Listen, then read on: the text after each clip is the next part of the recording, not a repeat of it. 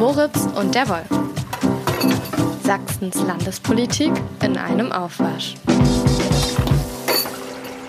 Herr Wolf, Ah, Herr Moritz, der Abwasch steht wieder an. Wochenabwasch. Oh ja, Herr Wolf, wir haben eine Tonstörung. ich weiß. Aber die haben wir nicht selbst, oder? Nee, es geht jetzt nicht um uns beide hier in der Küche. geht um eine andere Tonstörung. Den Preis der Landespressekonferenz Sachsen, der wir beide angehören. Und die den Preisträger immer jährlich, wenn es einen gibt, am Jahresanfang äh, küren. Und das ist, steht ja seit dieser Woche fest. Ja, man muss, glaube ich, dazu sagen, was da gekürt wird. Ich glaube, der Kommunikationsstil von Institutionen, Personen, Parteien, ähm, im weitesten Sinne aus dem Regierungs- und Parlamentsapparat. Sprich, wenn Presse Fragen stellt, die sich vielleicht ein bisschen seltsam äußern oder gar nicht äußern. Ne? Und äh, diesmal betrifft ja eine, genau Negativpreis. Ich glaube sowas wie die goldene Zitrone oder sowas. Ne? Ja. Und äh, diesmal betrifft es ja eine Partei, die, die in diesen Tagen zehn Jahre alt wird. Es betrifft tatsächlich die AfD und ähm, eine Person aus dieser, äh, von diesem Wochenabwasch hat auch ein bisschen was mit dieser Preisvergabe zu tun. Zumindest wurde es in der äh, Begründung der Jury äh, wurde es aufgeführt, der wir beide nicht angehören. Wir gehören auch dem Vorstand nicht an und auch nicht der Jury ähm, in diesem Jahr. Ähm, die Landespressekonferenz, vielleicht müsste man das dazu auch nochmal sagen, sind, ist ein Zusammenschluss der Leute, die über Landespolitik hier schreiben und die küren diesen Negativpreis nicht deswegen, um jemanden an den Pranger zu stellen, sondern eigentlich, um jemanden dafür zu sorgen, dass es dann irgendwie besser wird. Wie eine, wie eine freundliche Ermahnung. Eine Ja. erzieherische Maßnahme ist vielleicht zu weit gegriffen. Ne? Und ja, Ja, das ist schwierig. Genau, es ist ja so ein bisschen was, um sich ein bisschen zu wehren gegen so eine schlechte Pressearbeit. Und tatsächlich, ähm, Trommelwirbel, es ist die, das ist eine Partei, das hast du gesagt, nicht zwingende Partei. Es ist die AfD.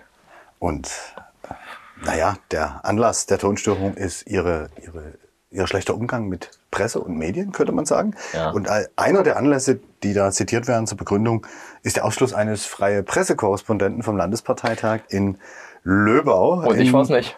Nee, du warst das nicht. Ich war das. Ich habe mit solchen Sachen auch schon Erfahrung. Ich bin ja Anfang 2017, glaube ich, als einer der ersten Journalisten überhaupt mal namentlich von einem Parteitag ausgeschlossen worden. Von der AfD. Ich glaube, die haben einer ge- Kampfabstimmung. Die haben gedacht damals, du hättest irgendeinen Antifa-Aufkleber auf deinem Handy oder was war der Punkt? Ja, ja, und das war so ein Putztüchlein, was man damals sich so hinten aufs Handy geklebt hat, um sein Display zu reinigen. Und da war von einer Wochenzeitung die Werbung drauf, eine ganz seriöse Wochenzeitung. Aber ich glaube, in der AfD ist das für manche schon Antifa gewesen. Und ja, das war, das war damals der Anlass. Ich kenne keine Wochenzeitung, die mit A anfängt, ehrlich gesagt. Ich auch nicht. Ja, also wenn es so ein großer A hat jemand sich verguckt Aber, wahrscheinlich der, aber oder der, also wir können auch so viel sagen, die hat vier Buchstaben und es ist nicht die Bild. Ja, nee, ist okay. Und die reimt sich auf äh, Heiterkeit, ja? Äh, ja, womöglich, womöglich. Aber das war 2017. Die, Ja, ja. Im Okay. vergangenen Jahr beim Landesparteitag in Löbau, damals war es auch schon ein Landesparteitag, ähm, in Löbau jedenfalls, hatte die AfD im Vorfeld ja ähm, Akkreditierung angeboten, also Mhm. die Zulassung von Journalisten zum Parteitag und hatte gleich dazu geschrieben, aufgrund der beschränkt, des beschränkten Platzes in dieser Parteitagshalle, was eine riesige Mehrzweckhalle ist, ähm, könnte man nur, ich glaube, sieben oder acht, also irgend so eine ganz kleine Zahl von Pressearbeitsplätzen überhaupt zur Verfügung stellen. Und das Schöne war, es ging auch darum, naja, nach Eingang der Anmeldung werden die Journalisten berücksichtigt. Also wer zuerst kommt, mal zuerst. Ich erinnere mich da an einen Tweet mit Bild äh, dann äh, unseres LPK-Kollegen Kai Kollenberg von der Leipziger Volkszeitung. Ich glaube, das wurde auch sehr, sehr, sehr oft geteilt. Das ist ja sehr lange her. Da konnte man sehen, dass Journalisten da saßen in einem riesen Raum. Und, und, und So, so, so eine Art Betonboden, der war, der war gefühlt irgendwie 300 Quadratmeter groß und da wurden eng 300 aneinander oder gequetscht. 3000? Drei- 300? Fandest du das klein? Ja, ja, dieser Pressebereich, der war bestimmt 300 Quadratmeter, wenn es reicht. Und wir wissen ja, wir zwei könnten uns auf einem halben Quadratmeter noch gut unterhalten. Ah, was denken die Leute, wie Ein groß die bisschen Küche hier verloren ist, ja? standen da so ein paar Pressetische in dieser, wie als wäre das so eine Baustelle, wo in der Mitte quasi die, die Bauleute ihren Frühstückstisch aufgestellt haben. Und Ja, ansonsten also- ist alles leer. Es war also definitiv vorgeschoben damals von der AfD, dieses Argument, dass man nur so bestimmte. Und du bist ja auch der Einzige seinerzeit gewesen und du warst definitiv, das weiß ich noch, nicht der Letzte, der sich damals, also irgendwie so nach dem Motto, oh, jetzt sind Plätze voll. Du hattest dich, also du hattest nicht eine Akkreditierungsfrist versäumt oder sowas seinerzeit. Gar nicht. Das hat sich ja dann, das hat sich ja dann eher so auf eine Weise entwickelt, dass ich dann, als ich eine Ablehnung bekommen habe, ein paar Tage später, habe ich mir gedacht, hm, okay, ich habe jetzt irgendwie so, Achtung, 88 Minuten, nachdem die Einladungsmail kam. 88 Minuten sind an der Stelle einfach wichtig. Ähm, habe ich geantwortet. Und ich habe mir dann einfach, als die Ablehnung kam, mich mal ein bisschen umgehört und festgestellt, ganz viele Kollegen haben sich danach angemeldet, am Tag danach mhm. noch, zwei Tage danach, drei Tage danach, sind berücksichtigt worden. Und mir teilte man dann ja mit, es tut uns sehr leid, aber aus Platzgründen können wir sie nicht akkreditieren. Und das, äh, jetzt könnte man ja auch ein bisschen zu dem kommen, weil du ja vorhin von dem zweiten, also dem eigentlich ersten Rausschmiss äh, gesprochen hattest damals, dieser, dieser ältere. Da gab es im Nachgang ja eine Entschuldigung des damaligen Generalsekretärs. Dann genau. könnte man auf die Entwicklung dieser Partei vielleicht mal eingehen. Uwe Wurlitzer war das damals. Ja. Der sich, hattest du das Gefühl, der hat sich aufrichtig entschuldigt oder meinte das ernst oder hat er irgendwie was, äh, wie war das? Ich glaube, damals konnte man schon sehen, dass die AfD nachdem sie ursprünglich ja so eine Anti-Euro-Professorenpartei war, ähm, hm. dass sie damals schon in eine Richtung genommen hat, die durchaus seltsam sein könnte, mhm. was zumindest gewisses Verständnis von Pressefreiheit und so weiter angeht. Und seinerzeit war tatsächlich der Anlass der, dass ein Mitglied aufgestanden ist. Ich bin damals als Vertretung für einen anderen Kollegen schnell dahin gefahren, der weg musste aus irgendeinem Grund. Und ich hatte, die konnten das also gar nicht geplant haben. Ne? Manche haben ja gedacht, oh, da haben sie mhm. den besonders ausgewählt. Nee, nee, ich saß da irgendwie, habe mich erstmal ehrlich gesagt ein bisschen gelangweilt, weil da nur Geschäftsordnungsanträge abgehandelt wurden seinerzeit. Und auf einmal steht da so ein Typ auf und er möchte jetzt hier einen Antrag stellen. Hier hätte gerade eine Person, eine gefährliche Person, so sinngemäß, das kann man, kann man sich bei YouTube angucken, da gibt es ein Video, einfach AfD und äh, Tobias Wolf eingeben und nach Videos suchen, da findet man dieses Video vom Landesparteitag 2017 noch. Und gefährliche Person hätte schon Existenzen zerstört und Antifa-Aufkleber hatten wir gerade schon ne, auf dem Handy. Und unter Johlen wurde dazu gestimmt und dann wurde man rausgekleidet. Es gab einen Beschluss, glaube ich. Ja? Es gab ja, genau. Der Parteitag hat abgestimmt ah, ja. darüber. Und äh, mit ordentlicher Mehrheit wurde dann der böse Lügenjournalist Wolf rausgeschmissen. Mhm. Und diesmal wollte man ihn gar nicht erst reinlassen. Das stimmt. Das war und äh, es war, ich glaube, ich in der Jurybegründung auch davon eine Rede, dass es eben eine ähm, wiederholte, also zum Vorgehen, dass man eben, also mit der Presse irgendwie anders äh, äh umgehen sollte äh, von, von AfD-Seite. Äh, ja, tatsächlich, äh, das ist kein Zufall, also das ist ein doch, es ist ein totaler Zufall, dass zum zehnten äh, Jahrestag des Bestehens der, äh, der, der AfD nun äh, dieser Preis ähm, äh, herausgekommen ist. Das ist immer Anfang des Jahres. Das ist immer am Rande übrigens des, der ersten, des ersten Plenartages ähm, im, in einem Kalenderjahr.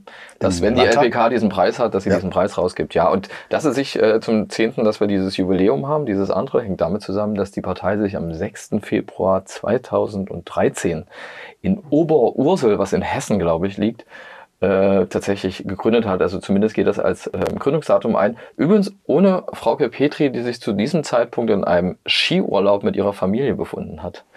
äh, wenn ich es nicht verwechsel. Ich glaube, ich verwechsel es nicht, weil das hat sie seinerzeit in ihrem Buch geschrieben, was 2021 äh, rausgekommen ist. Die ehemalige AfD-Chefin, die mit der Partei nun seit ein paar Jahren schon nichts mehr zu tun hat, die aber natürlich so eine prägende Figur war am Anfang. Genauso wie Bernd Lucke. Ja, die, die Wirtschaftsprofessoren, die ursprünglichen mhm. Gründer der AfD. Ähm, aber ich glaube, da kann man auch sehen, wenn man den Ausgangsort Oberursel nimmt, das mhm. ist, glaube ich, Taunusgebiet in der Nähe äh, von Frankfurt.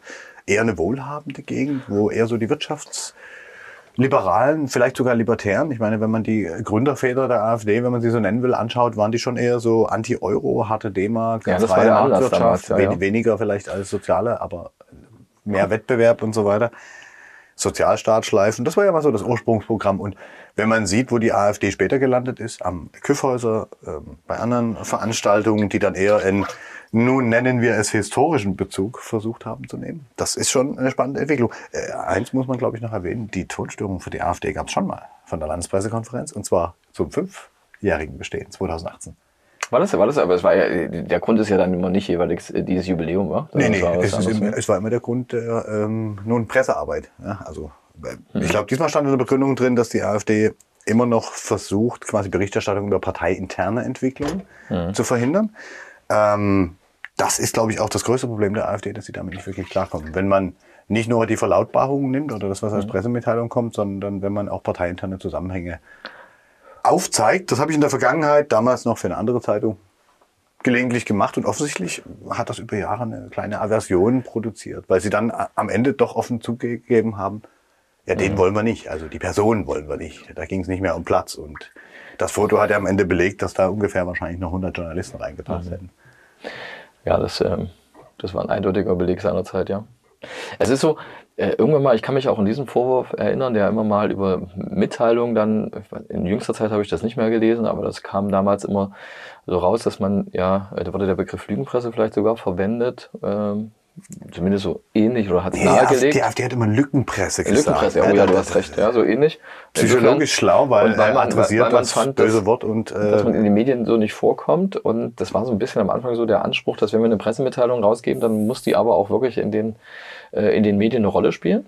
Das ist am besten eins zu eins und unwidersprochen Naja, und naja. ohne jegliche Einordnung oder Kritik. da muss man, da habe ich aber, das, das habe ich seinerzeit auch versucht, ganz rational zu sagen, hey, guckt euch die anderen Fraktionen an, äh, liebe AfD, das ist ja nicht, da gibt es keinen Anspruch drauf. Worauf es tatsächlich einen Anspruch gibt, das ist nun mal dieses Ausgewogenheits, ähm, äh, diese Au- Ausgewogenheitsvorgabe beim äh, beim öffentlich-rechtlichen Rundfunk, dass Ja. du dort dann natürlich gucken kannst, und das haben schon lange vor der AfD übrigens Oppositions- und Regierungsfraktionen getan, dass die gesagt haben, äh, dass sie da mit der Stoppuhr zum Teil saßen und geguckt haben, wie lange ihre Vertreter dann irgendwie ähm, irgendwo drin waren. Das Spannende ist ja, du hast mit der AfD hast du eine, ähm, du hast eine Partei, die sich so schnell wie keine andere übrigens ist sehr, sehr erfolgreich gewesen. Sie sitzt mit Ausnahme, sie sitzt in 15 von 16 Landesparlamenten, ja, Im Europaparlament, im Bundestag. ja, sie hat ihre Themen.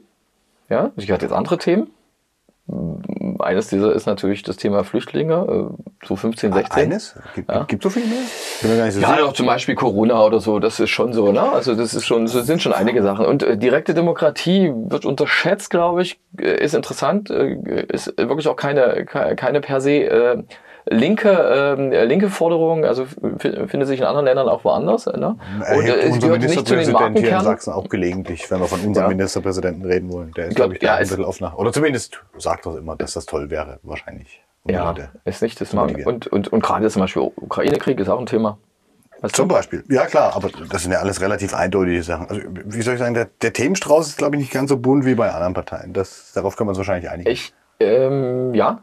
Ähm, äh, du, das weiß ich gar nicht. Das weiß ich gar nicht. Dazu, dazu müsste ich jetzt mir nochmal das Programm, äh, äh, also kommt drauf an, wer, was du meinst. Bei Ja, den ich meine- Piraten ich wird meine- es seinerzeit zum Beispiel nicht umfangreicher gewesen sein. Die Piraten gibt's aber irgendwie ja auch gar nicht mehr wahrnehmbar, zumindest nicht. Ja. Ich rede jetzt auch nicht vom geschriebenen Parteiprogramm, sondern von dem, womit man nach außen so auftritt, womit man identifiziert wird. Also die AfD wird seltener, glaube ich, von ihren Wählern und Sympathisanten mit Rentenfragen, Sozialstaatsfragen ähm, verbunden. Eher so mit Weißt du, das ist aber auch innerhalb der Asyl. AfD ähm, immer ein Problem. Also das, sind, das sind ja noch zwei verschiedene Konzepte, die da stehen. Björn Höcke steht eher auch für so einen äh, sozialen Ansatz, ja, was, also quasi andere und andere sind eher so in dieser Gauland-Tradition einer- seinerzeit und Professorentradition waren eher für diesen liberalen Ansatz, was sowas wie Rente angeht.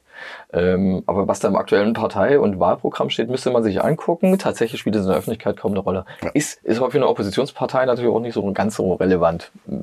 Oh, es gibt andere Oppositionsparteien, die schon ihre Programmatik auch so ein Ja, bisschen das ist aber raustun. bei der? Linken äh, ist ja in Sachsen die einzige parlamentarische Oppositionspartei neben der AfD. Ist es ja irgendwie de- de- der Markenkern das Soziale. Ne? Insofern ist das ja schon was anderes. Ne? Aber die, ja, dass die wahrscheinlich werden die trotzdem alle Politikfelder abbilden und die werden auch Klar. und das kann die AfD zahlenmäßig ja auch gut machen im Landtag mit ihren 35 Abgeordneten von 38 gewählten. Drei sind ja irgendwie ausgetreten, gehören weder der Fraktion noch der Partei inzwischen an. Ähm, da können die auch theoretisch alle äh, Themenfelder gut besetzen ne? und machen das auch. Aber was schon erstaunlich Also, ist, in den zehn Jahren, die es die. Partei gibt, wie schnell die Erfolge hatten, Mhm. wie schnell die auch in Landtage eingezogen sind. Ne? 2013 gegründet, 2014 bei der Landtagswahl schon drin.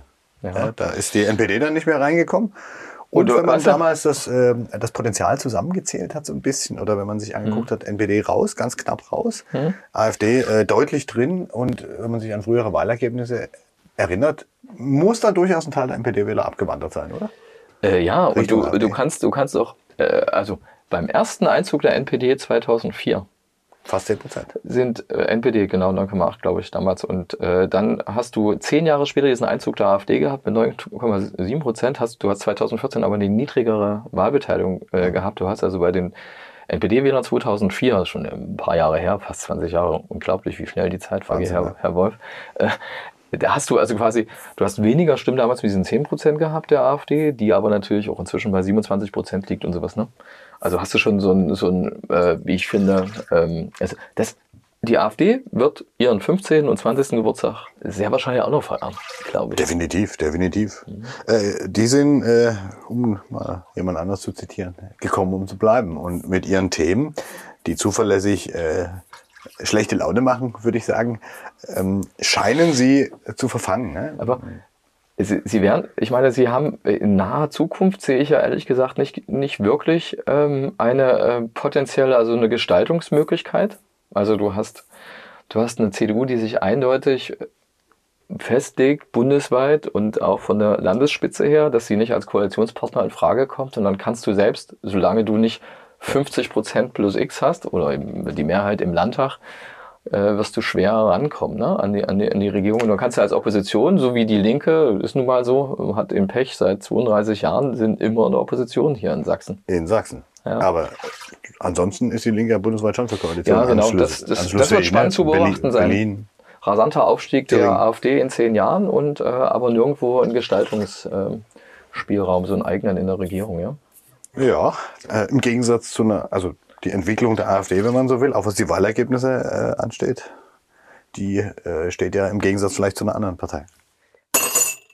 Und die Partei, die nicht so gut wie die AfD sich entwickelt hat in den letzten Jahren, ist die SPD in Sachsen, die nur noch mit 7,7 Prozent bei der letzten Landtagswahl dabei war. Was eigentlich ein krasser Wert dafür, dass die sich ja für eine Volkspartei halten. Ne? Also wenn du, wenn du mit nicht so gut und in den letzten Jahren jetzt irgendwie dieses Wahlergebnis 2019 meinst, dann äh, kann man dir recht geben, weil 7,7 Prozent ja irgendwie weniger sind als 27 Prozent. 27,5 übrigens von der AfD, glaube ich.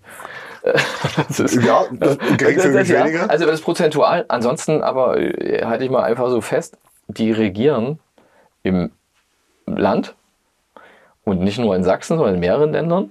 Die regieren im Bund und das Stellen übrigens auch jetzt schon den Kanzler nach ja, vielen Jahren wieder. Ja, wir gehörten ja auch der äh, große, der so äh, im Bund kann man die ja auch so nennen, großen Koalition an und jetzt stellen sie sogar einen Kanzler wieder. Ne? Also es ist jetzt so, der, so schlecht geht's der SPD nicht, was so dieses die Gestaltungsmöglichkeiten angeht. Ja? Aber du warst ja irgendwie bei so einem äh, äußerst außergewöhnlichen Termin am vergangenen Wochenende, wo die ja. sächsische SPD die Bundes-SPD nacheifern möchte. Oder? Ja, sie, sie haben darum kein Geheimnis gemacht, so richtig ausgesprochen hat so Lars Klingbeil, der Bundesvorsitzende der SPD, der da war, genauso wie Kevin Kühnert, der wahrscheinlich vielen bekanntere äh, Generalsekretär, also nicht wirklich bekannter als Lars Klingbeil, aber irgendwie geläufig, weil er natürlich immer in vielen Talkshows auch äh, äh, auch sitzt und da doch auch sehr eloquent ähm, agiert.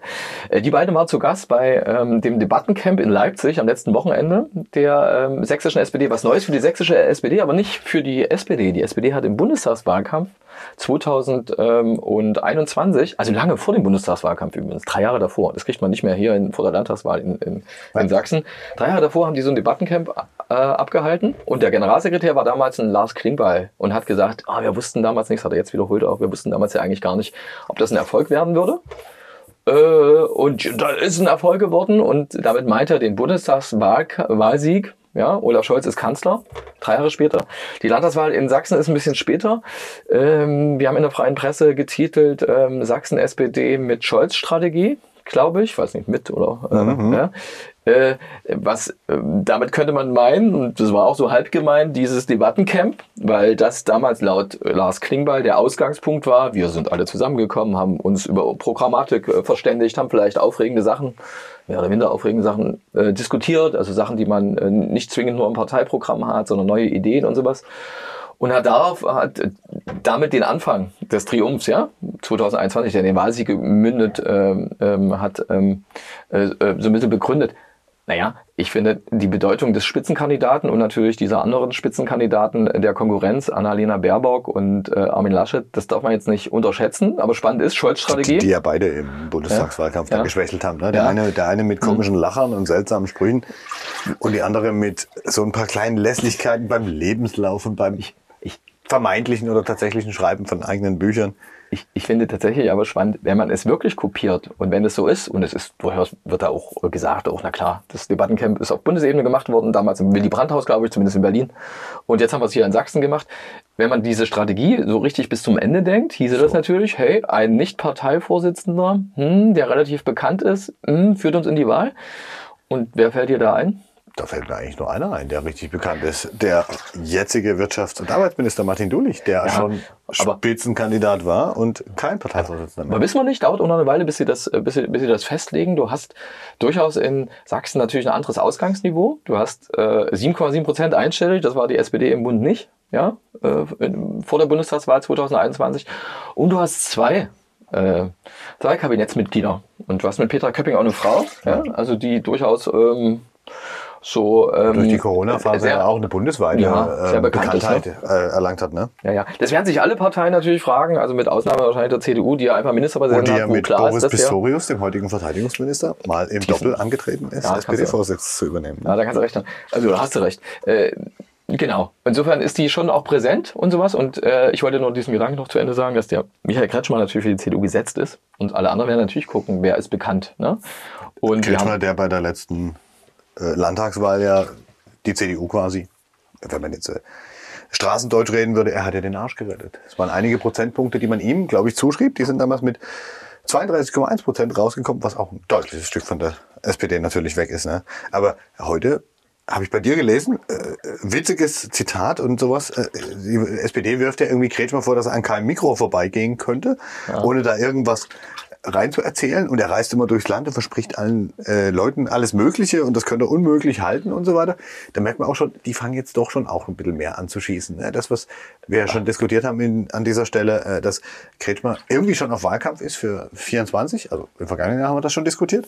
Die SPD zieht da jetzt, glaube ich, auch ein bisschen an. ja, ich glaube aber, dass es auch immer eine Sache ist, wie wir Journalisten das aufgreifen. Na klar. Also das platzierst du als Politiker. Ich würde mal sagen, dass du das zu jedem anderen Landesparteitag auch machst. Du, äh, was auf, also, dass du das immer sagen, äh, sagen würdest. Du würdest es vielleicht nicht in einer besonders heiklen Situation sagen und es ist, Natürlich, wenn der Haushalt durch ist, der letzte so, da kannst du sowas schon mal machen. Katrin Michel hat das gesagt, die Co-Vorsitzende von Henning Hohmann, ist ja auch eine Doppelspitze bei der sächsischen SPD, Nachfolger von äh, beide von Martin Dulich, der ja nicht mehr Parteichef ist.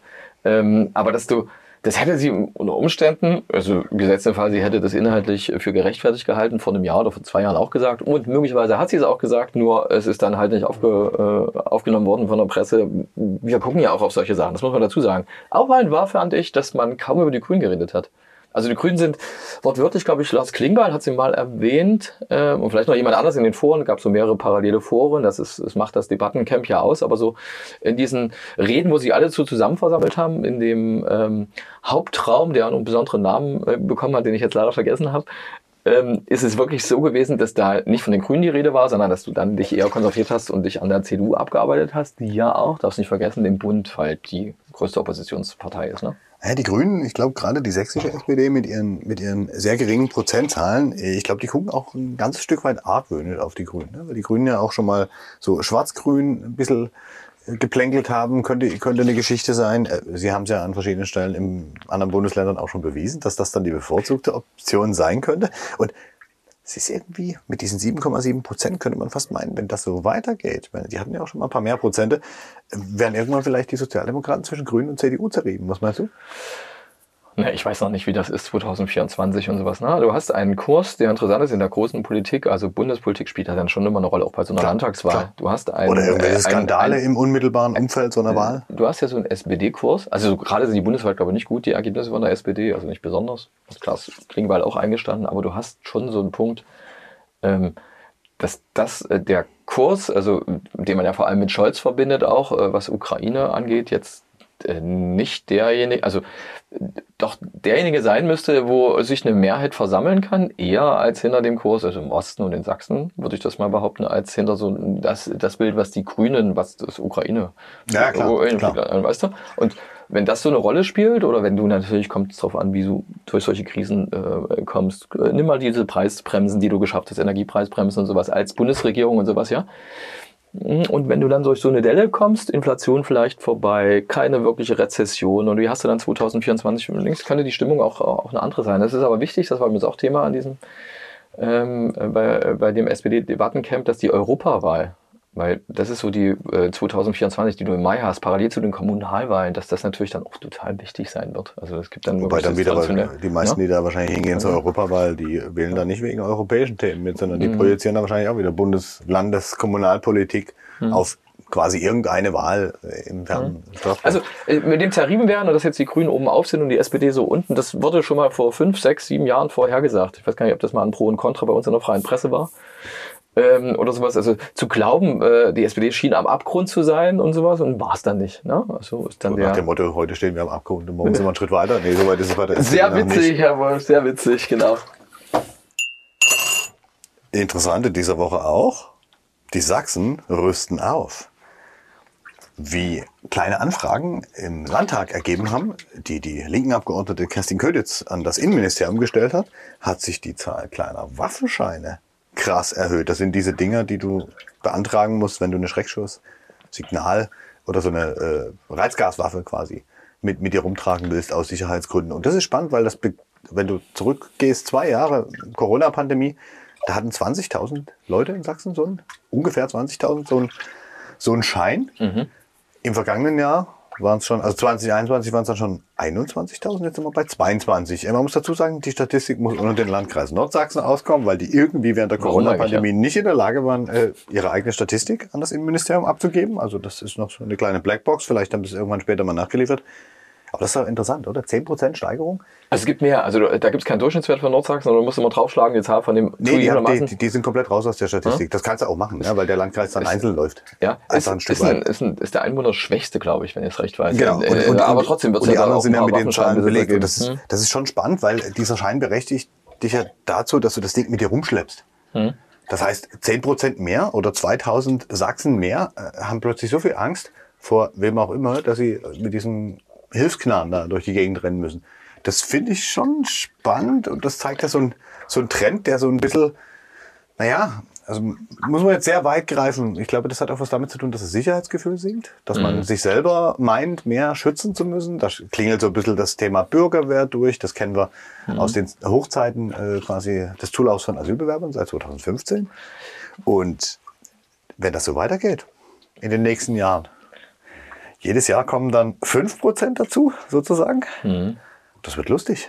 Da Äh, hat jeder wenn so ein Ding in der, in, in der Tasche plötzlich. Ich kann mich entsinnen, das hatte mal Innenminister Markus Ulbich von der CDU hier vor Jahren mal angeregt und ich glaube, das ist doch inzwischen auch bundesweit äh, Gesetz oder ist es in Sachsen? Hilf mir, du bist da der Spezialist, dass du, wenn du irgendwie als Rechtsextremist oder als äh, sonst wie als Reichsbürger irgendwie in irgendeiner Datei bist, ja, dass du dann keine Berechtigung hast, um Genau. so einen Waffenschein zu haben? Ja, das, Und dann äh, Leute haben abgegeben, ne, ihre Waffen. Ja, die müssen dann abgeben. Ja. Also äh, das war, das war im Grunde auch hier der Hintergrund, ne? dass man ähm, nicht nur die Zahl der Waffenscheine sich anschaut, sondern auch, ähm, wie viele Überprüfungen gibt's. Ne? Werden die Waffen zu Hause ordentlich äh, aufbewahrt? Ne? Haben die die in den richtigen Gewehrschränken drin, damit ich einfach irgendwie ein kleines Kind mal da klack machen kann, das Ding rausziehen kann und so ein bisschen rumballern?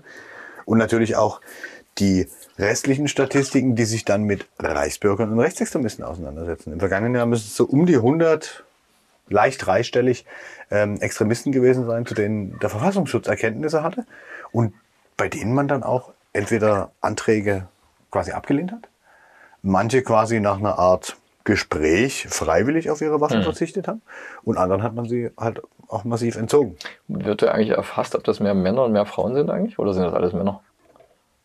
So richtig erfasst In ist das in den Statistiken nicht nicht. Äh, Ich würde jetzt mich hinstellen und ne? sagen, Männer sind mehr die Waffen an als Frauen. Ja, es gibt Jägerinnen in Sachsen, sowas Ja, okay. gibt's, aber nicht unbedingt Mhm.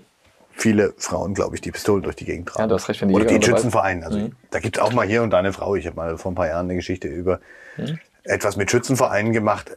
Das war schon sehr eindeutig, welches Publikum sich da zum Schießen traf mit allen möglichen Knarren. Und da re reden wir nicht nur über Luftgewehre oder Jagdwaffen, sondern da liegt dann halt auch ein Magnum-Revolver mal mit auf der Schießbahn. Das ist schon, ist schon ganz spannend.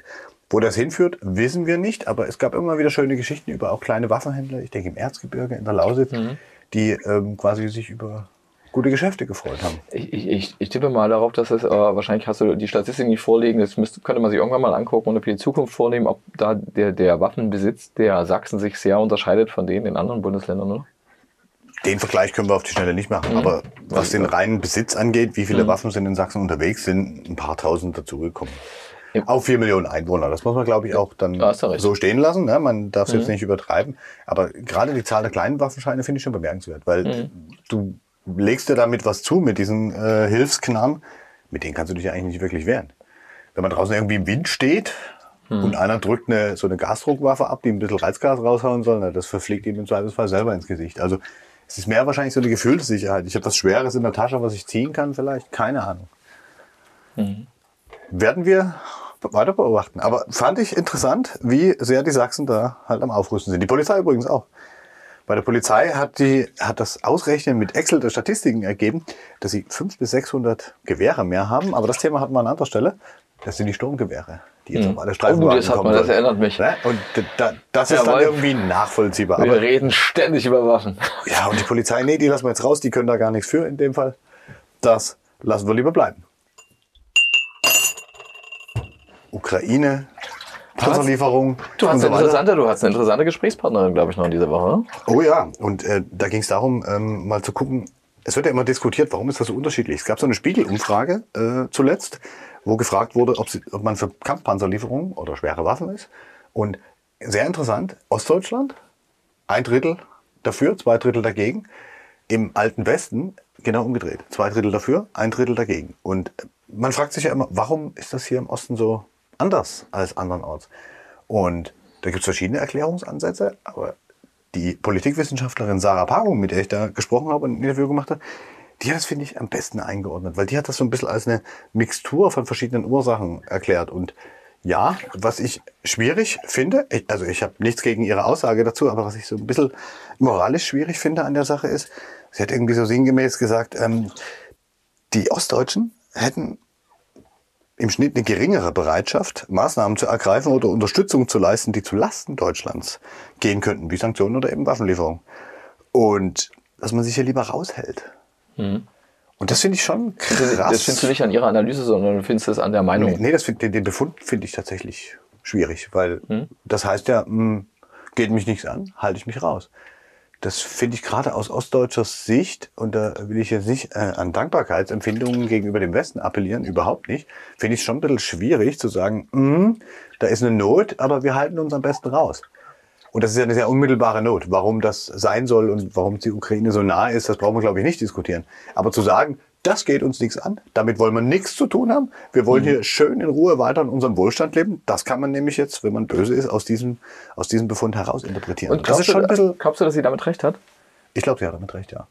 Das gilt ja nicht für alle. Ne? Wir reden über einen Teil der Ostdeutschen, der aber sehr laut und wahrnehmbar ist und der ja dann auch von entsprechenden Politikern wie Ministerpräsident Michael Kretschmer ständig adressiert wird. Ne? Das ist schon, ist schon krass. Also das finde ich ehrlich gesagt ein bisschen schwierig, weil Ostdeutsche haben, glaube ich, oder Ostdeutschland als Ganzes infolge der Wende schon eine krasse Unterstützung bekommen. Die hat sich nicht bei jedem im Einzelnen so durchgeschlagen. Ne? Da gab es auch miese Nachwendeerfahrungen, Arbeitsplatzverluste etc. Das ist alles da. da. Das diskutieren wir auch nicht weg irgendwie, aber da ist viel Geld hergeflossen und dann selber sozusagen, nee, also ich nicht, ich habe die letzten 30 Jahre schon genug äh, geleistet, wenn man sich dann äh, die Zustände in Osteuropa anguckt, die ja völlig ohne so einen großen reichen Bruder wie die Ostdeutschen auskommen mussten. Und die ganz andere Bedürfnisse im Bezug zu Russland haben, Sicherheitsbedürfnisse, auch zur Ukraine, äh, ist das schon etwas eigenartig. Ne? Die Ostdeutschen, die relativ viel finanzielle Unterstützung und Wiederaufbau bekommen haben, eines relativ maroden äh, Wirtschaftssystems. Und die dann aber nicht so richtig mitziehen wollen mit ihren osteuropäischen Nachbarn, obwohl sich gerade die Sachsen ja so gerne als äh, mittelosteuropäische, dem, dem Osten etwas mehr zugeneigte. War das so? War das nicht so, wenn ich mich recht erinnere, dass, äh, dass Polen, wenn du sagst, mitziehen wollen, euro- osteuropäischen Nachbarn, dass äh, das ja als nachdem Deutschland diese Panzerzusage gegeben hatte, irgendwie rauskam, hey, Polen äh, hatte zwar vorher getönt, aber selbst so richtig äh, einen hohen Anteil war, wollten, wollten die nicht geben. Ich kann mich an Sinn an, so einen Nebensatz, und das war eindeutig auf Polen äh, gerichtet, es war schon vergangene Woche nach dieser oder in dieser Regierungsbefragung von Kanzler Scholz, wo er sagte, hey, jetzt müssen aber die, äh, die Leute, die immer groß, groß getönt haben, jetzt müssten die aber auch mittun. Ja, also dieses, ich finde so grundsätzlich, aber will da gar nicht zu genau drauf eingehen, weil dann sind wir wieder in der Ukraine. Ich finde grundsätzlich so eine äh, gewisse Skepsis, äh, wenn sich so Sachen ändern, so total drastisch ändern. Wir hatten die Bundestagswahl, die nicht mal vor zwei Jahren zurück ist, wo die Grünen mitten in einem Wahlkampf sind mit keine Waffen in Krisen, äh, Krisengebiete, ja. Dass du das nicht einfach so über Bord wirfst. Das Also, stimmt, aber da war es ja so, dass, ich glaube, Habeck war es damals, also der heutige Wirtschaftsminister Robert Habeck von den Grünen, der war ja im äh, Bundestagswahlkampf Zeitraum, irgendwann im Frühsommer Ja, war der da. 21, Mhm. war der in der Ostukraine an dieser Grenze und hatte kurz mal im Grunde die Position vertreten, die die Grünen auch mit Beginn des Angriffs Russlands vertreten haben, wurde aber womöglich aus Parteitaktik äh, zurückgepfiffen, mhm. weil natürlich auch die Grünen wissen, wie friedliebend die Deutschen sind und mit solchen Themen gar nicht belästigt werden wollen. Ne? Ich glaube, die essentielle Not ist hier so klein in diesem Land, dass man solche elementaren Sicherheitsdinge gar nicht im Kopf hat. Wir nehmen das ja total selbstverständlich. Ne? Wenn du hier in Berlin mhm. Friedrichshain deinen Cappuccino trinkst oder in Dresden in die Neustadt gehst, in Chemnitz in eine Bar gehst, denkst du womöglich nicht so dran, dass es eine Grundlage dafür gibt, dass du das alles so machen kannst als Mensch. In so einem System mit Freiheit, mit einem gewissen Wohlstand, ja, mit einem gewissen das, Einkommen. Das, das, war in dem Gespräch mit Sarah Pagung tatsächlich auch äh, natürlich äh, so ein Fixpunkt für mich, da festzustellen, Herr Freund, es geht ja eigentlich um die Verschiebung von Grenzen, ja, die das Problem sei. Also ja. so, so und, äh, äh, nicht um, uh, man mischt sich nicht ein oder sowas dorthin. Und war natürlich auch klar, es ist aber auch irgendwie allen klar, dass dass die Waffenlieferung, erinnere dich an den Kalten Krieg, was es da alles gab, dass es nicht heißt, dass du da automatisch Kriegspartei ja, bist. Ne?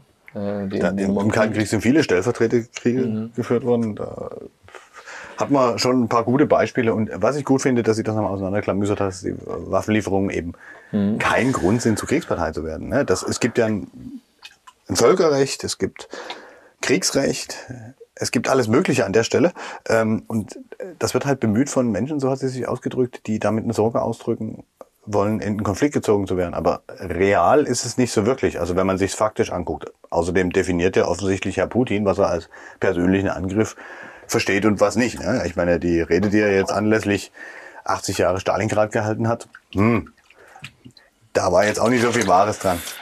Aber Herr Putin war mal in Dresden, das stimmt, aber ist trotzdem keine Landespolitik. Herr Wolf, eine wichtige Sache dabei ist aber noch, wenn Ostdeutsche über Russland äh, ja. reden und dieser Blick, den die Ostdeutschen auf Russland gekriegt haben, ist ja schon ein spezieller. Der ist Teil ostdeutscher Identität geworden, sagt äh, Frau Pagung, die Wissenschaftlerin.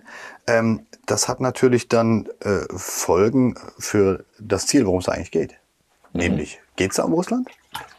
Sie sagt nein, es geht um Deutschland. Es geht um eine Projektion auf die Innenpolitik in Deutschland. Und das finde ich schon äh, ziemlich zutreffend. Ne? Das passt dann wieder zu den Dingen, die wir mal mit dem Chef der Landeszentrale äh, auch besprochen haben. Ähm, da kommen dann so Sehnsüchte nach einem starken Führer, nach einem starken Politiker, der quasi alles im Alleingang hinbekommt. Und da hat sie auch gesagt, das sieht man auch in Umfragen, das beweisen ja auch der Sachsen-Monitor, die Umfrage zur Zufriedenheit der Sachsen, dass das hier stärker ausgeprägt ist. Und mhm. ein wichtiger Punkt, Diktatursozialisierung. Dafür ist Herr Wanderwitz ja äh, gegrillt worden im Bundestagswahlkampf von der CDU. Marco Wanderwitz als Kandidat. Er hat es ja auch äh, den Ostdeutschen attestiert ein Stück weit. Aber da scheint was dran zu sein. Und das ist ja nicht. Sagst du, da ja, scheint was dran zu sein, weil Sarah Pagung das sagt. Nee, da scheint insofern ja was dran zu sein, dass die DDR-Prägung, das sehe ich übrigens genauso, als jemand, der noch DDR-Kind war, weil bestimmte Dinge hast du mhm. soziologisch in der Zeit so mitbekommen. Auch politische Prägung. Ein Feindbild Westen und ein Feindbild NATO, Anti-Amerikanismus spielt da mit rein. Und das hörst du auch in ganz vielen Gesprächen. Die, die Amis, das ist ja das gleiche wie die Russen, ist es aber nicht so wirklich. Ne? Und das ist schon hier ganz anders im Osten.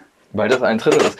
Also, weil, das, weil es sich um ein Drittel verschiebt und sowas. Also, ja, äh, das hat wahrscheinlich wirklich vielschichtige Gründe, aber das jetzt hier irgendwie ähm, vielleicht wächst sich das auch raus und natürlich kannst du so eine Ostprägung nicht, das hat Bodo Ramelow seinerzeit ja auch gesagt, die geht ja nicht voll, äh, du kannst ja nicht nur auf die alte Generation, die, zur DDR-Zeit sozialisiert war, sondern es wird dann mitgegeben den, äh, den Kindern, das kann schon sein. Das, ja? ist, das ist Aber äh, da würde ich jetzt ehrlich gesagt auch, ich würde gar nicht so ein großes Problem um diese Auffassungsunterschiede machen, äh, gebe ich auch ehrlich zu, sondern ich würde auch gerade was Ukraine angeht und so mal gucken, wie das alles ausgeht und sowas. Und ähm, Lass mal so eine Skepsis, das ist auch gar nicht so ungesund. Also es hat natürlich auch, wenn du dir beide Oppositionsparteien im sächsischen Landtag anguckst, die das ja nun auch im, im Bundestag sind, dann sind sowohl die Linke als auch die AfD, was das angeht, aus unterschiedlichen Motiven möglicherweise oder sowas, ja, die dürfen auch diese Meinung haben und das finde ich total legitim. Und ähm, äh, man kann aber genauso als Wissenschaftlerin natürlich da sonst was begründen, aber wenn es dann immer so rüberkommt als, hey, Freunde, und wenn ich Diktatur sozialisiert höre, ihr habt ja einen irgendwie, ihr seid nur so richtig nicht weiterentwickelt, äh, dann äh, kann ich ehrlich gesagt auch Leute verstehen, die sagen, ey Freunde, ihr habt sie nicht mehr alle. Also das ähm, nicht so tun, als ob du kannst daraus auch echten Vorzug sehen oder einfach das nehmen als Bestandteil des demokratischen Diskurses. Das ist es nämlich, solange ich nicht irgendwie alle anderen niederbrülle mit Waffen niederstrecke hier oder sowas. Du darfst gegen Waffenlieferungen sein, ne? Und das ist einfach wichtig. Und äh, Es gibt übrigens mit Sicherheit auch Leute, ähm, die genau diese Meinung vertreten, weißt du? Also das ist halt wie immer bei Juristen, bei Wissenschaftlern oder sowas. Ähm, und da kann man immer sagen, dass es alles verschiedene Gründe haben und, und sowas. Und das ist auch eine totale Berechtigung von Sarah Park, sowas zu, zu schreiben, genauso wie für alle anderen. Und aber diesen Diskurs abzubilden, ehrlich gesagt, ist auch eine Aufgabe. Ne? Äh, to- Total, aber sie, sie, ordnet, sie ordnet es halt sein. Es geht ja nicht nur um die, es geht ja nicht nur um die Waffenlieferung. Die sind das äußerliche Symbol für eine gewisse Haltung. Und du hast schon angesprochen, es sind genau die Linke und die AfD, die natürlich mit bestimmten Dingen, äh, Führungspersönlichkeit, ähm, da, da besonders vielleicht mit übereinstimmt, dass es da Überschneidungen gibt, auch ideologische. Was auch interessant ist, Was die Linke, du mit, die, ich verstehe jetzt nicht bei Linke und Führungspersönlichkeit. Was Nee, meinst du bei, damit? bei AfD vor allen Dingen die Führungspersönlichkeit. Ähm, bei, Link, bei den Linken sehen Wissenschaftler da eher so eine, so eine ähm, Form, dass Russland quasi als Nachfolgestaat der Sowjetunion per se gesetzt ist und dass diese Verengung auf Russland, Ja, okay. Ja, klar. es geht immer nur um Moskau, es geht immer nur um Russland, Ja, wenn man ja, über Osteuropa redet, es geht ja nicht um Kasachstan, Georgien oder eben die Richtig, Ukraine, genau. sondern Das der Blick geht immer nach auch, Moskau. richtig. Und die hat es historisch an ganz interessanten Punkten festgemacht. Ne? Selbst die Bundesrepublik, die alte, hat nach 1945 immer nach Moskau geguckt. Vielleicht noch verständlich, weil die halt die Führungsmacht im Ostblock war im Kalten Krieg. Aber auch nach 1990 ging das noch so weiter. Mit wem hat sich denn die Bundesregierung immer besonders beschäftigt? Immer mit Russland, immer mit Moskau, Energie, ähnliche Dinge. Die Nachfolgestaaten haben da nicht so eine große Rolle gespielt. Und das ist schon wichtig, weil sie natürlich auch sagt, naja, wir verlieren damit natürlich aus dem Blick ethnische Entwicklung, kulturelle Geschichte. Wie sind Grenzen entstanden? Äh, Da ging es ja auch immer hin und her über die Jahrhunderte. Die Polen haben mal über Teile der Ukraine regiert. Identitäten sind ja auch so entstanden. Russland spricht der Ukraine ja eine eigene Identität hat, aber die ukrainische und die polnische Identität haben sich auch aufgrund russischer Besatzungserfahrung schon im Zarenreich auch gegen die russische ein Stück weit entwickelt. Und das ähm, gerät aus dem Blick, wenn man immer nur Richtung Moskau guckt. Und das ist, glaube ich, die große Krux. Das ist aber ein gesamtdeutsches Phänomen. Das ist wiederum nicht nur ein ostdeutsches. Spannend ist es allemal. Und ich bin gespannt, ob sich's verwächst. Ich glaube es nicht. Gar nicht. Und ich werde es auch in zehn Jahren noch problematisch finden. Gar nicht, dass sich das gar nicht verwechselt. Glaubst du, dass das von Generation zu Generation zu Generation bestimmter weitergeht? Teil der Bevölkerung wird das immer Ja. weiter treiben. Weil, jetzt bin ich ganz böse, warum hast du heute Neonazis, die mit irgendwelchen Devotionalien von Großvater rumrennen? Das ist jetzt fast 80 Jahre her. Da hat was überlebt in Familien. An Einstellungen, an Werten, Überzeugung, Ich wie auch glaube, immer. ich glaube nicht, dass es jedes Mal eine Sache ist, dass es von Familienmitglied zu Familienmitglied wiedergegeben wird. Manchmal hast du doch die sich auflehnenden ähm, ähm, nächste Generation, die sich gegen die genau in einer anderen politischen Richtung äh, engagierenden Eltern genau deshalb auflehnen. Ne? Und wie lange lehnen die sich auf? Nimm Jürgen Elsässer, den Chef des Kompakt-Magazins, der war mal ganz weit links. Jetzt ist er ganz rechts. Wir wissen aber nicht, wie seine Eltern gedacht haben. Ja, also das Auflehnen, das ist ja nicht ein Leben lang, dass du dann die gegenteilige Meinung deiner Eltern vertrittst, oder? Oder bist du immer noch in Vollopposition zu dem, was deine Eltern dir als Teenager Nee, gesagt natürlich haben? nicht. Ich habe noch äh, davon auszugehen, dass, also es haben sich doch schon Unterschiede zwischen Ost und Westen, also das waren halt 40 Jahre. Genau, und jetzt haben wir das ist der 30 Jahre danach. Und warum sollte das nicht, wenn du sagst, so total ausschließen, dass sich das in, dass in 20 Jahren, dass du da eher vielleicht ähnliche Parallelen hast zwischen den süddeutschen Ländern, oder nehmen wir jetzt mal Thüringen, Bayern und äh, Sachsen und äh, hast du doch zum Teil schon jetzt bei anderen, anderen Sachen, weißt du? Also vielleicht nicht bei politischen Ansichten und nicht bei der Frage Russland und sowas. Dass sich da was ändern wird, bin ich relativ sicher. Ich glaube nur, dass die ganze Zeit rum ist. Wir sollten ähm, gucken, dass wir äh, Feierabend machen und ähm, haben ja dann nächste Woche den Wochenabwasch. Für die wir uns ja auch ein bisschen am Wochenende ausruhen müssen, weil die wird wieder spannend. So sieht's aus. In diesem Sinne, bis zum nächsten Mal. Tschüss, Wolf.